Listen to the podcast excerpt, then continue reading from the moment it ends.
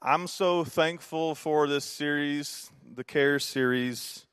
It's been a blessing to our church, and hopefully you've been able to catch up. But if you've missed any, week one, Brother Tim Barber spoke on caring for our guests, and what an excellent teaching that was to be good stewards of the people that God blesses us with. It was great teaching. Week two, my, my, my, Pastor Shock spoke. He just laid it out so beautifully, and I was challenged. And we're so thankful for the leadership of our pastor and first lady, Sister Tammy Harpole, and all the leadership we have here. And we learned that week two how to minister to our pastor. And then in week three, we were treated by Brother Dan McLeod, and he ministered to me. And I was challenged again to admonish and respect and how to be led by the Spirit and stewarding the relationships that God has given us the body, the church people who we go to church with and how to treat one another. And so today I encourage all of us here today, and I'm, I'm going to throw a shameless plug out for the New Life podcast. If you're not subscribed to it, you can also watch them online or Facebook. And full disclosure, I'm not, I'm not here all the time. I'm the youth pastor. If you don't know who I am, I'm, my name's Andrew Fisher. And I'm usually across the street at the Student Life Center with the youth. So, so when there's midweek happening at this campus, I don't always get to hear it live. So the beautiful thing is we have podcast, right? We have podcasts. So I listened to every one of the weeks of this series, caught up on every one of them.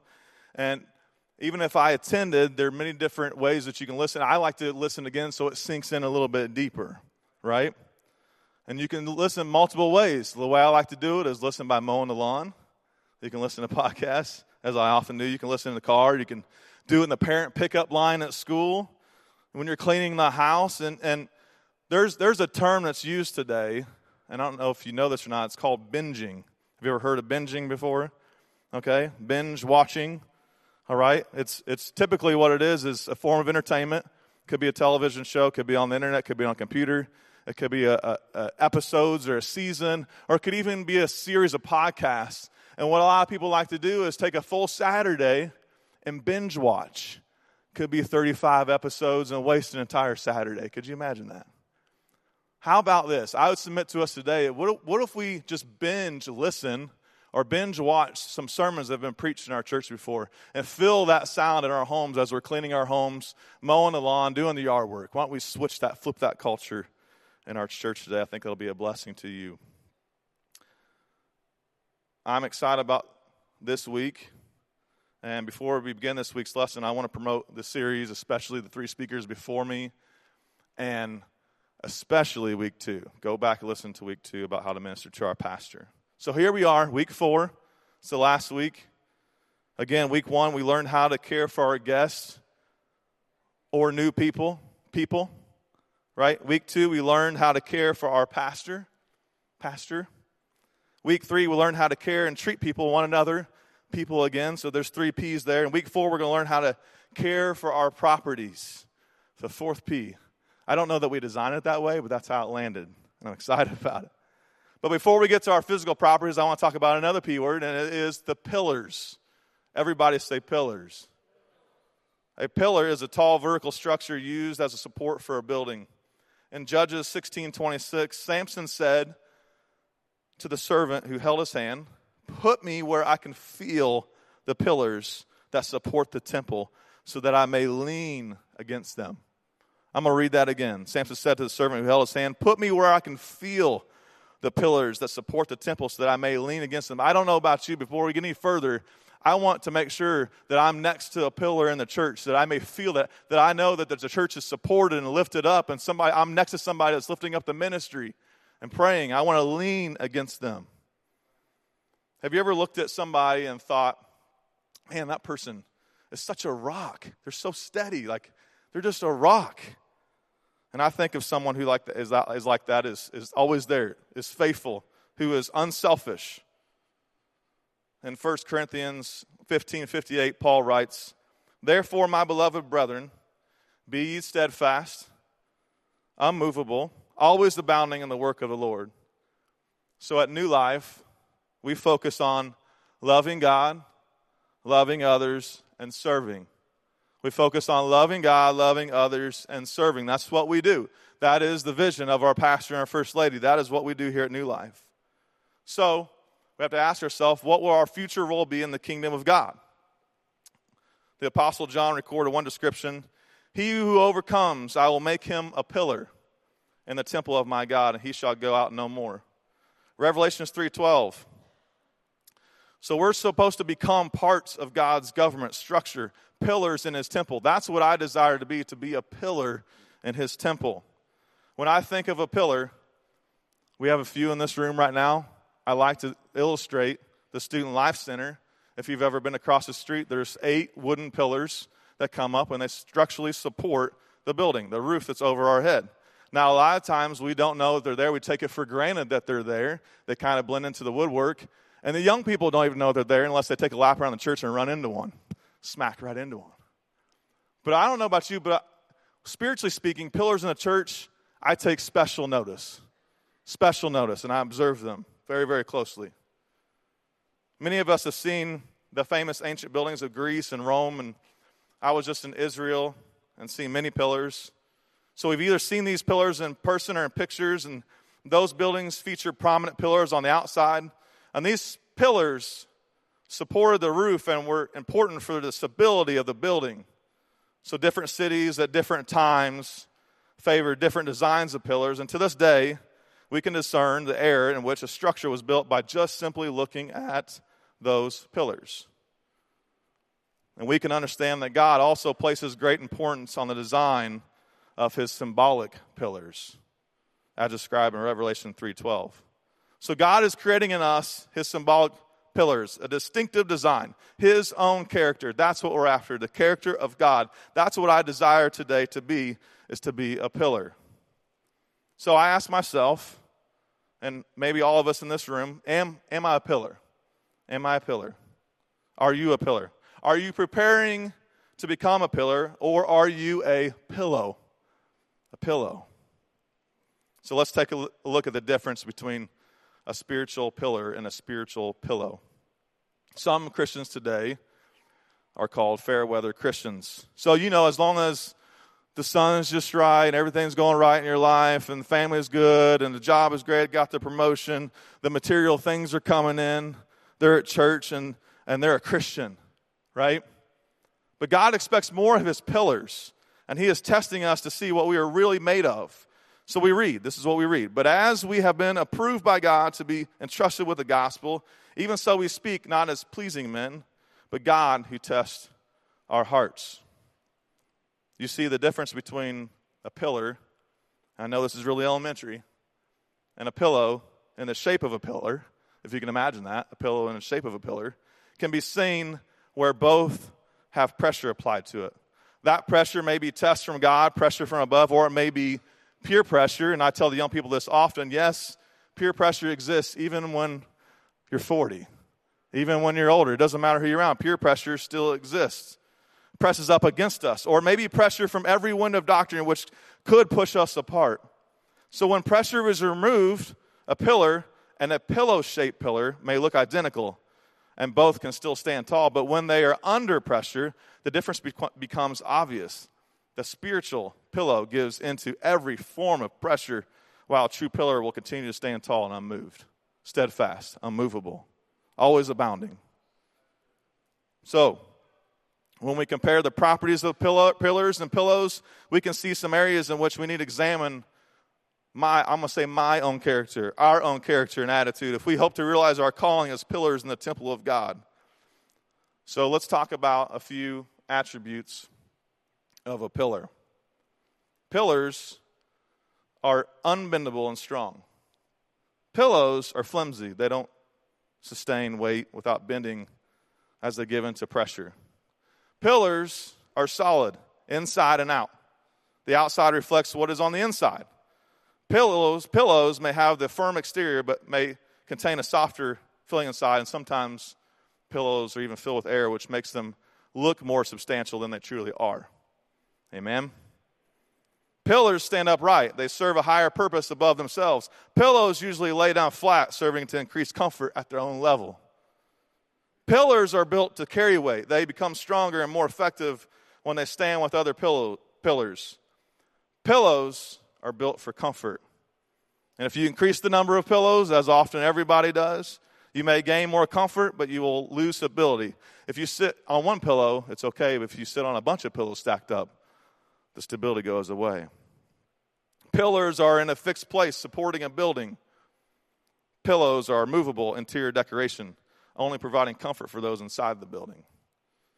So, for some of us, it may be much easier to fall into the category of the pillow, especially when we're spiritually weak or feeling drained by the challenges of life.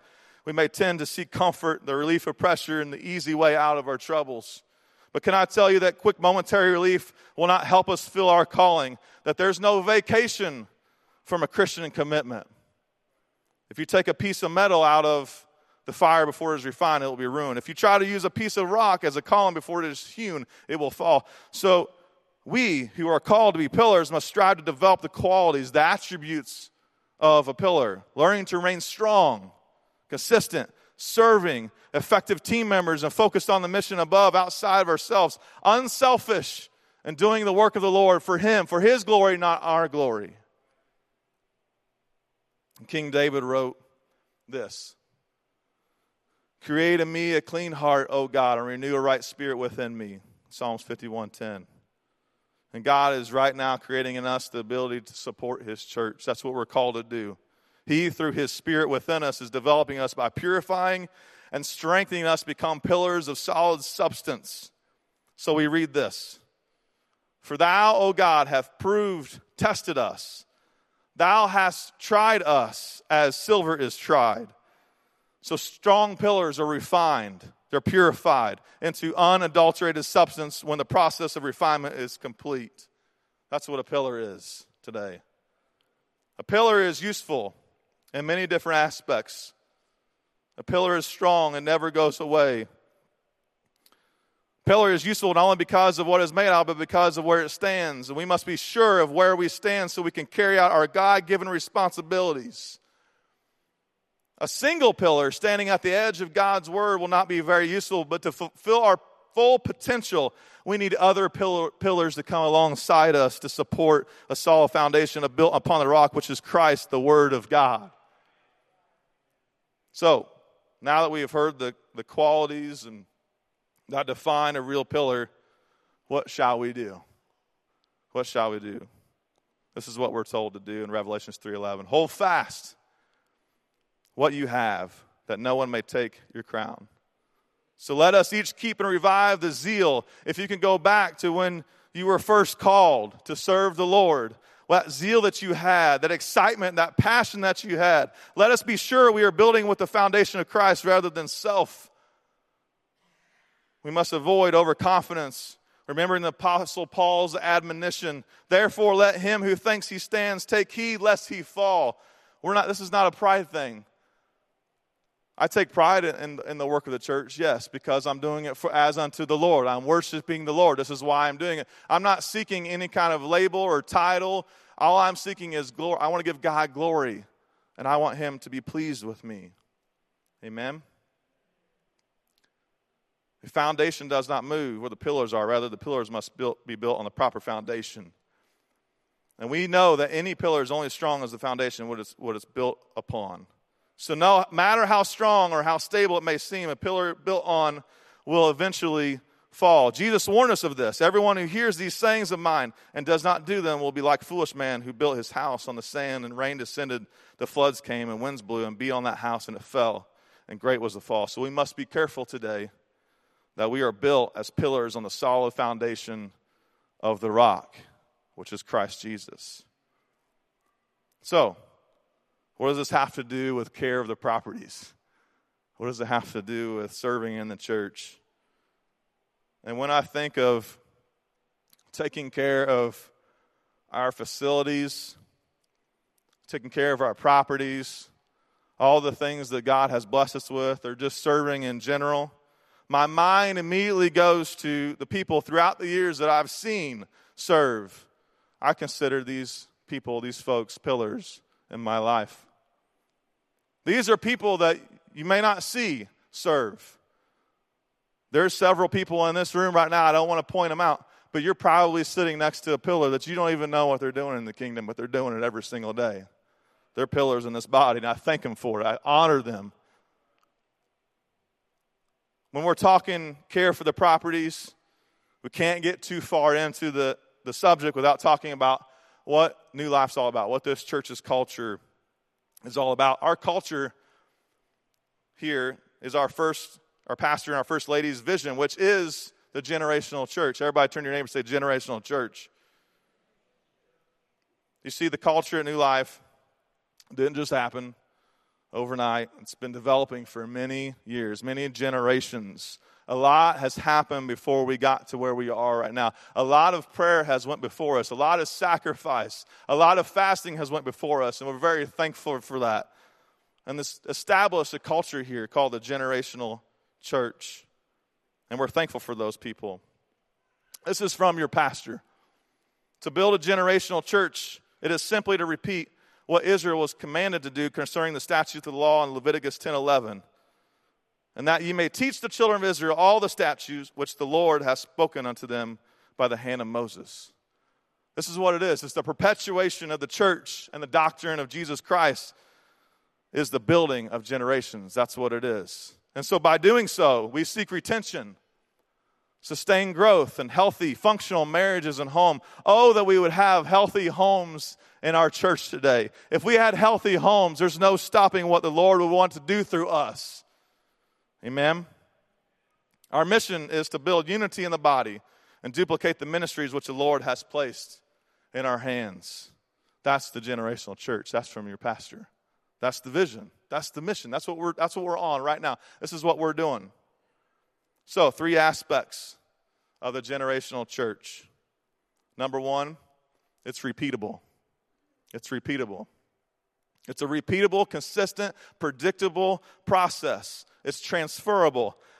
Basically, what that means is we're not based on a talent or a personality. We're not held hostage by a last name, right? That's the generational church. We're not held hostage by that because that's what we're developing here. Number two is the 414 window. Sister Amanda Wallace did some research on this, and I'm going to share some of it. She did this awesome research that helped us out a lot to minister to our younger generation. The 414 window is simply this it's the age, it's four years old to 14 years old. It's the age when people are most likely to make a decision to follow Christ. So, at the National Association of Evangelicals, polled their membership to learn at what age members made this most important decision in their lives. And 63% made the decision between the ages of 4 and 14. Let that sink in. 4 and 14. Other older student studies have shown decisions made by the age of 18, but after that, it drops dramatically, drastically. So, first aspect is it's repeatable. Second aspect is we focus on the younger generation. That's what we're doing. And number three, priority. And understanding the primary. We have to make this a priority in our church, generational church the priority and management of the secondary. So, in the generational church, we focus on generational development. There's a little bit of work to this. We have to develop this. And Joshua the son of Nun was full of the spirit of wisdom, for Moses had laid his hands upon him in Deuteronomy 34 9. Then there's the apostolic paradigm shift. Then the twelve called the multitude of the disciples unto them and said, If it not reason that we should leave the word of God and serve tables, so there's a key phrase when the number of disciples was multiplied. Number two, growth is accompanied by conflict every single time. Every time there's growth, there's conflict. And then sight plus process produces a generational church. So, what we're fighting against right now, and what I'm talking about today, I know I'm taking the long way around, the long road, the scenic route, the Sunday route around the road right now, is the Pareto principle, which means 20% of the body does 80% of the work. The generational church combats that. That's what we're fighting against because we believe that every single person in this church, four, I don't know, younger, I don't know, depends on if you're a Wallace or not. you're driving a tractor when you come out of the womb. However old you are, you're serving in the church every single generation. We teach that here because there's, there's, there's amazing things that gets unlocked when that happens. We come together in unity when we're working together outside or inside, or we're worshiping God together. Another part of generational church is generational discipleship. And these words, which I command thee this day, shall be in thine heart, and thou shalt teach them diligently unto thy children, and shalt talk of them when thou sittest in thine house, and when thou walkest by the way, and when thou liest down, and when thou risest up. It's Deuteronomy 6, 6 through 7. Proverbs 22, 6 says, Train up a child in the way he should go, and when he is old, he will not, not depart from it. Isaiah 55, 11, So shall my word be that goeth forth out of my mouth. It shall not return unto me void, but it shall accomplish that which I please, and it shall prosper whereto I send it. And lastly, Matthew 20, 19, Go ye therefore, is the Great Commission, and teach all nations, baptizing them in the name of the Father, and the Son, and the Holy Ghost. Discipleship, generational discipleship encompasses all ministries. So, another, another component is generational involvement. Generational involvement. 1 Corinthians 12 12. For as the body is one and hath many members, and all the members of the one body being many are one body, so also is Christ. James 1 27. Pure religion is undefiled before God and the Father is this to visit the fatherless and the widows in their affliction, and to keep herself unspotted from the world.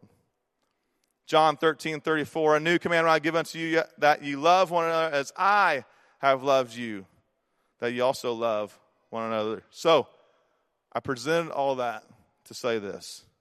We have many different people, and if I start naming names, I'm going to get in trouble. I'm going to leave somebody out. Inevitably, I'm going to leave somebody out because we have many people that serve in the church today people who serve at this campus, people who serve at the North Campus, people who serve in the food pantry, people who are working outside every single day. And I just want to say from the bottom of my heart, I thank you. I honor you because you're a pillar in this church. You're a pillar. To make it personal, if you allow me just for a little bit to make it personal, if it's okay. I look at my dad. My dad is a pillar. He is, he is, he's a pillar. He's steady. He's here. By the way, he's not a self proclaimed pillar. He would not say he was a pillar. I proclaimed him as a pillar. He's here. He supports the ministry. He supports our pastor and family. One of the favorite things that my dad does is when Pastor Harpole gets done preaching, he may not make, and, and Pastor Shock said this when he was teaching this series to give a thumbs up to Pastor. That's exactly what my dad does. When he gets done preaching, he's like, that's good. That's good. I can, I can think of Brother Heiss Brother Heiss used to do that too, give a thumbs up, and he was always smiling. That's what I desire to be in this church. I desire to be that person that's always supporting, that's always there, that somebody just, okay, okay, he's here. Okay, she's here. Okay, okay, we're good. Everything's good. But my life's falling apart, but the pillars of the church, when I see them, when I connect with them, oh, thank God. I feel good. I've got to say that I don't know that I've ever sat down and my dad's ever taught me to serve. I don't know that he ever sat me down at home and put me on the kitchen table and got in front of me and said, Okay, I'm going to teach you some things about serving in the kingdom. He, he never got behind a physical lectern and taught me these things. Dad never did that. He was, he, he was never a man of a lot of words. But you have to understand something that the best sermons are the sermons that go unspoken. I learned a long time ago the power of observation and duplication. If you just observe, there's a lot of things today that I just want to tell you. If you want to learn your pastor, just observe. Not in a spooky, creepy way, right? You have to trail them, okay? But just watch, learn, and repeat. Okay, just duplicate. That's all you have to do. It's okay if pastor's not in front of us teaching. You can learn a lot just by watching. There's a lot of silent sermons out there. It wasn't a lesson that my parents taught me like I said, with words. But me, as, as far back as I can remember, when my dad took me to the church on a church work day. How many knows about the church work days? Took me on a church work day. He would load up his tools, load up his rake, Brother Tim, his pruners, his weed eaters, even a lawnmower sometimes, and as many tools as he could get in a five gallon bucket. And he still does that to this day. Sometimes he puts in a Kroger grocery sack. he put that in the back of his old blue Datsun. And I would tag along. He would let me tag along on a Saturday. And when I was real young, I, I did, Brother Larry, I did a lot of watching. I just kind of like, I want, when are we going? I did a lot of watching. And he would tell me to do a few things, so I did it. But it wasn't too long after that that I started doing.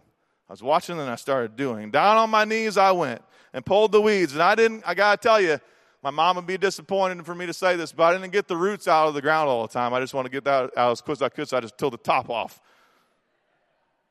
off the top of the landscape in there. But I learned over time quickly, sometimes forcefully, not to do that, to dig deep down into the roots, get your hands, get, your, get the dirt underneath the fingernails, and get the weeds out of there. Then I'd trim some trees, or I would follow my dad and clean up the brush piles and throw them back in the truck. And I know that investment didn't pay off right away, but little by little, church trip after church trip, I began to fall in love with caring for the house of God. I began to fall in love with it. I developed a love to make the things presentable and keep things in order. Then it hit me one day. This is a form of worship. This is what we do. If you work in the church, that's a form of worship. It's not, it's not a time stealer, it's not a checklist item, but this is what we do. This is who we are. This is our church. This is, this is what I desire to do because I love to go to the church and serve Him above anything else. I thank God for those pillars that schedule their life around the church and not the church around the life. Amen. Then it would get hot out, and I would find myself or make my make myself to go in to the nice AC unit, you know, the cool.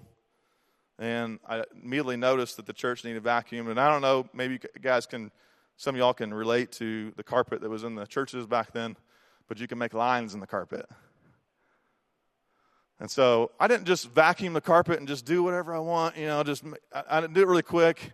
I began to develop lines you ever seen the baseball fields, the ground maintenance crews make the nice designs, the stars sometimes? That's what I would do down the aisles. And if somebody walked in and put a footprint on one, guess what? I did it again. I did it over. Because I'm telling you right now, when people walk in that church, I want them to feel, oh, wow, somebody took time to take care of the carpet. How much more would they take care of me? I wanted them to see that. And I was doing it for God. And, and while I was vacuuming the carpet, I, the Holy Ghost was, would hit me, Brother Tim, and I start speaking in tongues, or, or God would, would, would talk to me in those moments. Every time God talks to me, it's usually, usually when I'm working, I'm doing something. It's an amazing thing. So I would, I would make lines in the carpet, and it hit me the other day. I get out the, the grass. You got to understand, we just moved into a new house, and I've always desired to have a nice lawn. Always desired to have a nice lawn. And we finally got to the house, and the people before me were pillars. They took care of the lawn, they watered it, they, they, they seeded it, they, they treated it. So that's one of the first things I did. And I was mowing the grass and I was thinking about this night that I would be speaking. And I'm thinking, I'm making lines in the grass like I did back in the church. You see, when you work in the church, you're going to learn how to do things at your home. You're going to learn how to do things at your job. You're going to get promotions. That's how that works. Everything that I've ever learned revolved around the church and working in the church. Every skill set that I have, and I don't have many, it's only because of the Lord, is because I serve in the church. Amen? So there I am making lines in the carpet. Best lines you've ever seen. Almost better than Brother Larry Wallace's front yard. It's just like this, making designs in it. So I learned how to take care of all that stuff, clean our house, because I was working the church. In 2015, we remodeled, it's hard to believe, that's eight years ago. Whew. We remodeled the Student Life Center across the street, new carpet, furnishings, and I can tell you still to this day, I'll go over there multiple times a week and I can walk in and just sense the chair's out of place. There's a chair out of place somewhere. I have to go fix the chair and put it back in place. Something, the furniture's, furniture's not right. The water's not stocked. Nothing's, nothing's right. We can't have service until everything is perfect.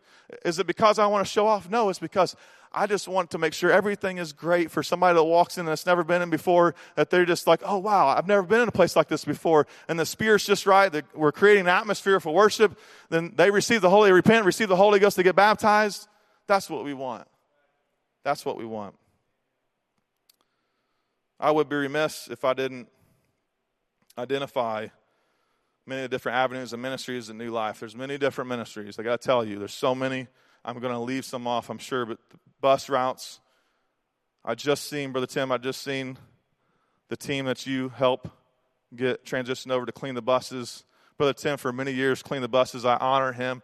Nobody even knew that he did it. He was in the bus barn on every Saturday, spending hours vacuuming, detailing, cleaning those kind of things.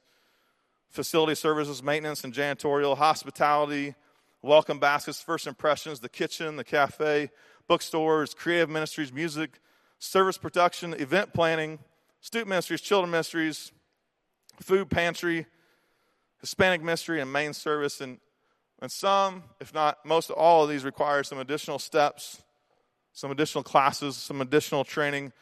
But if I can tell you that if you would determine to say, hey, son, hey, daughter, hey, grandson, hey, granddaughter, hey, young person, come with me. We're going to go to the church and worship. They're going to say, Are we having church today? Is the church going? No, no, no. There's, I seen somebody, I, I was at the church the other day and there were some weeds growing up. We're just going to go, we're going to worship God. We're going to pull some weeds. You know what I noticed the other day? There were some rocks. The, the sidewalk needs swept. We need to go sweep the rocks. You know, I know, notice Brother Larry, he was dumping in mulch. I, I, I think he needs a hand.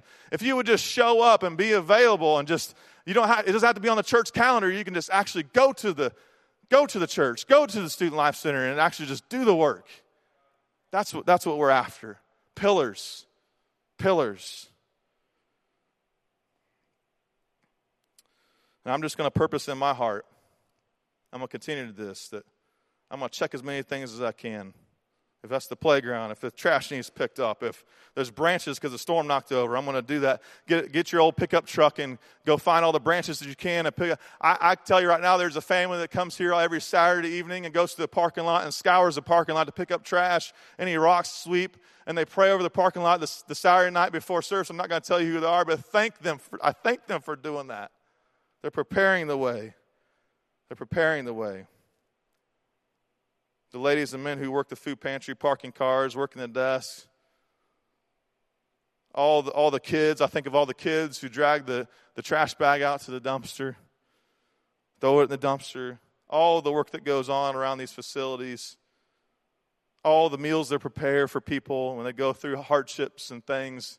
Our church is there. But we got to grasp a hold of this generational model, and we got to bring somebody alongside us and say, okay, come on with me. You're going to come with me. We're going to learn this together.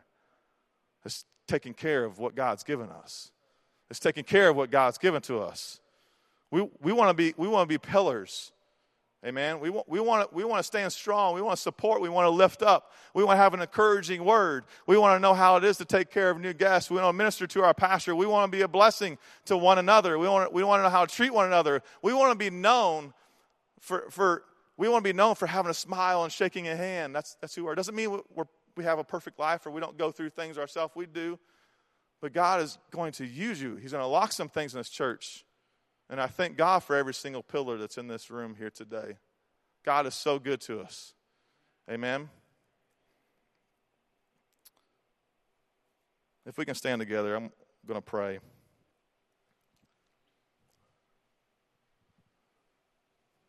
And if you're interested in any kind of work or ministry, you can come to me, I'll help you. I can direct you in a certain way. I, I, I think God's going to do a work in this place. Let's pray together. I thank you for reminding us that taking care of your house and the properties you've given us is a blessing and an opportunity to serve you. Help us to be good stewards of what you've given us. We desire to reach back into the generations to exemplify what biblical servanthood really means to you. We're thankful for all that you have given us, Lord. We intend to manage it to the best of our ability for your kingdom and your glory. Not for our kingdom, not for our glory, but for your glory, God. We thank you for your word, God. And we commit to be doers and not just hearers. In Jesus' name, amen and amen.